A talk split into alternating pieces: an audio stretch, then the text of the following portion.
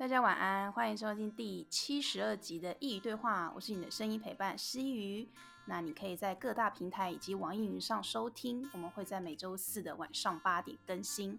那我们今天呢，先跟大家分享一个小故事，就是我们在 想今天这集要做什么节目之前呢，我跟卡老师在讨论的时候，他突然就说。他想要有一集再跟大家上来说说话，因为他最近又有发生一些事情，所以呢，这一集基本上是算跟大家分享一下他的生活。那我们就废话不多说，我们就赶紧请 c o s 出来喽。嗨，各位听众晚安。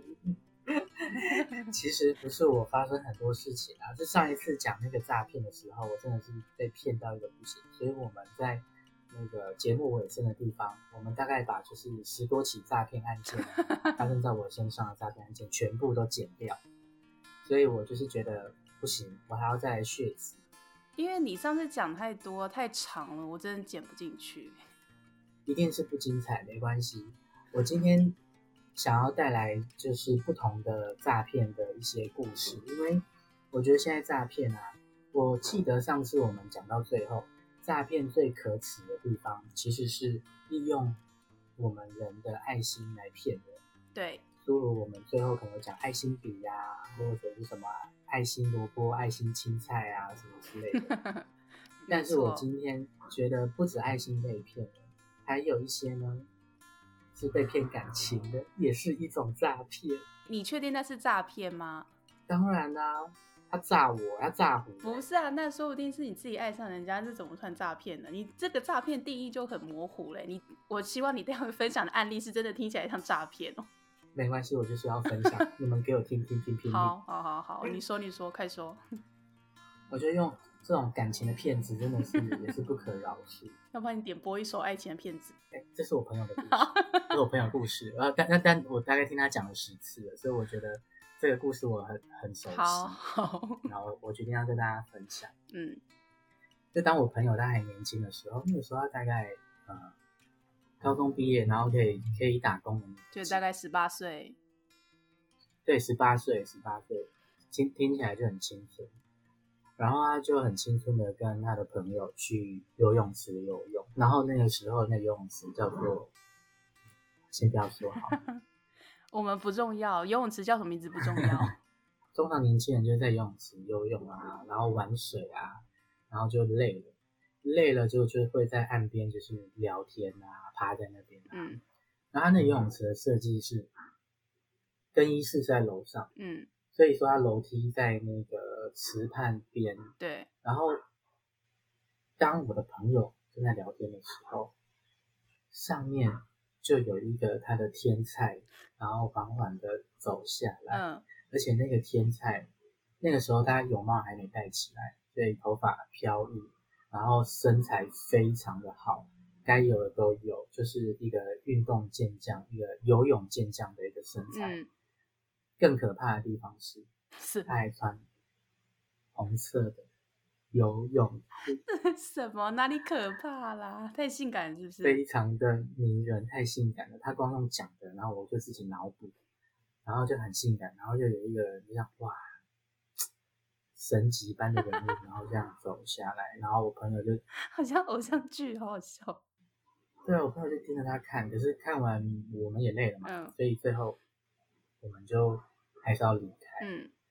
然后我们要离开，就是去换衣服的时候啊，他因为我们两个就只带一组沐浴乳，嗯，但是毛巾有各自分开，对不对？然后我们进去，那那天是平日，所以也没有什么人，嗯。然后我们那个游泳池的那个隔间是有门的，但是游泳池的那个隔间旁边啊，通常它都不是做到底，嗯，就它的排水里面，它都它不是做到底，都是留有一个高度。那个高度大概有，就是从你的脚底板一直呃高到你的萝卜腿的位置，所以还蛮高，高的耶。代表说你可以看到隔壁间的萝卜腿，如果他腿靠很近的话啦。嗯，这故事就是这样子。我就跟我朋友讲说，哎、欸，小猪小猪，你的那个沐浴乳用完给我，我洗发精用完了，我给你。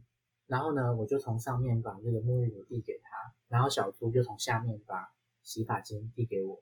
然后这个故事就惊悚的地方就从这边开始。其实那一排更衣室里面本来好像就只有我们两个人。嗯。后来我就是蹲下去要拿洗发精的时候，就是看隔壁间，哎，居然有人呢。嗯，我不晓得，可能是有一些人，我们啦，我们这个有一些怪怪族群的，就是从下面看的时候，就特别的左右张望，然后发现我的另外一间邻居也有人。嗯，等于是我的左边是有一个陌生人，右边是我的朋友。嗯，我就不疑有他，我就把东西递过来。递过来之后呢，再往左边一看啊。不得了了，不得了！什么啦？我左边的那一个人，他居然蹲下，而且他是跪姿，然后朝向我的这个这个方向，好青色哎！然后，而且他离那个隔间门很近，嗯，以至于我就完完全全的看到了他的宝贝，因为那个缝隙很高，缝隙很高，跟。他的宝贝就是一直跑出来，我觉得这个可能要放在十二点的时候了。十二点过后，对，十二点过后，他就是一个，他也他也是要是一个非常有有自信心的人，他才敢做这件事情。嗯，然后我就发现，哇，天哪，怎么会遇到这个事情？是是变态？是我我是遇到变态？怎么办？怎么办？嗯嗯嗯嗯，有点可怕，有点可怕，对，但是可怕。又带有点刺激，啊，怎么办？好刺激哦，好好害怕，好刺激，好害怕又好刺激。嗯，好。然后我朋友他就一直洗，当我还在害怕刺激的时候，他就洗好了。他就说：“哎，你好了没啊？”我就说：“呃，我我我我在一下。”结果隔壁间的那个人，他应该知道我看到他了，因为他可能看到我有吓到。于是乎，他就从那个门缝底下递了一只 Nokia。三一五零的手机过来，然后我就这样拿过来看，然后他 Nokia 上面就打了一个讯息，就说叫女朋友先走。嗯，然后我就被震慑住了啊，就是我已经看人家宝贝了，然后就我就把我后来我就把手机从下面，然后递给他还给他，然后这个时候他就很用力的抓住了我的手，好可怕，好像鬼片，好可怕。我的手等于是我有半只手臂被抓过去，那个他的门缝，他的那一边，嗯，然后做一些就是那个事情这样子，嗯，然后一样就是哇，好害怕，好害怕，好害怕，又有点刺激，好兴奋，然后就说，哎，小胖，小胖，小猪，小猪，你你你先走，你先走，我还要一下，我头发又弄脏了，然后小猪就出去了，嗯、就。出去了之后，过没多久，就有人来敲我的这个更衣室的门，然后就敲，对，敲敲敲，然后打开，就像我跟你讲的，有一种中了头彩的感觉，因为是天才，就是他，来，掌声鼓励一下。然然后嘞，然后嘞，然后嘞，一样啊，是既可怕又刺激的感觉啊，既快乐又，但是你们还是觉得很害怕，就是如果是一个。呃，长得该做出这样事情行为的人，那也就算了。但是他完全不在我的意料之内啊。你的意思是说，就是如果他是一个长得猥亵的大叔的话，你觉得哦还好，没什么正常，是因为他长得太帅了，所以你就觉得他这个人太可怕，是这样子吗？对，你反而不晓得这个是一个什么样的逻辑。对，你说对了，因为我们的幻想应该就觉得对方可能就是一个猥亵的人嘛。那你猥亵我，那我我也猥亵你，这样子。无所谓，嗯，是不是一打开，哎呀，嗯，哎，高富帅啊，这是反差萌吧？是这种这种另类的反差萌。然后结果就因为这样子，在很年轻的时候就认识了这个人。一开始他都是在很晚的时候，就是会，我们都很晚的时候去打电话互相认识。然后他就说他的工作是。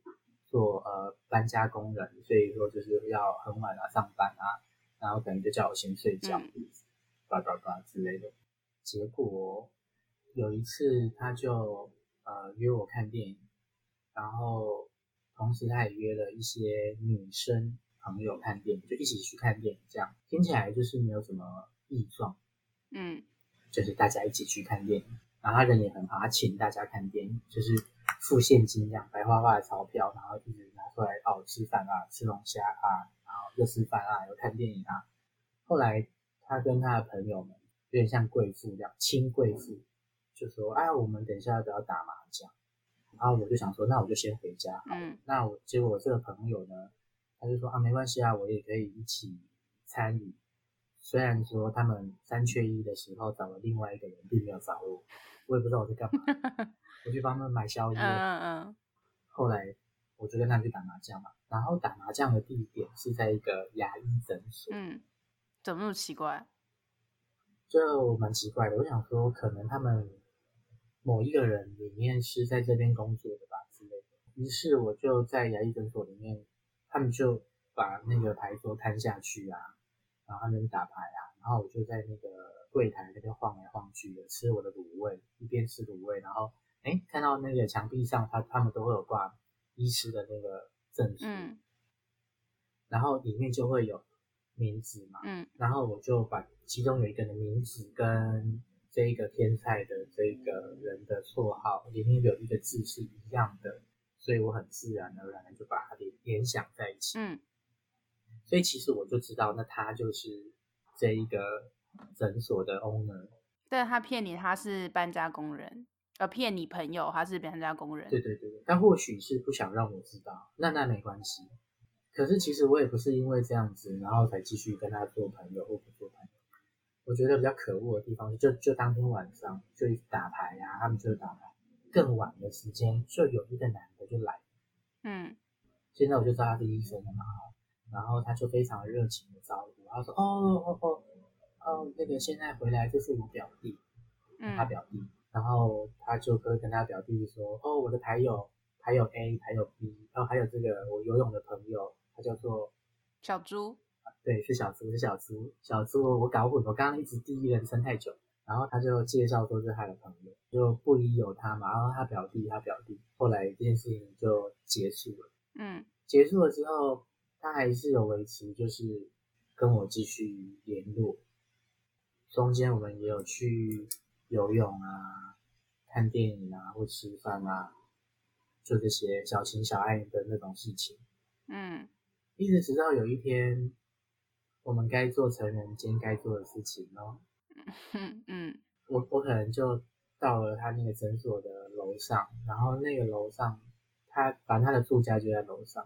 然后我跟大家会议，他的楼上有一个工作室或者是工作间里面，然后就看到，就是他跟那个他的表弟啊，他们到世界各地游玩，然后的照片，可能有一百张吧，然后那一百张就是排成一个爱心的形状，哦，然后其实是一个充满爱的感觉。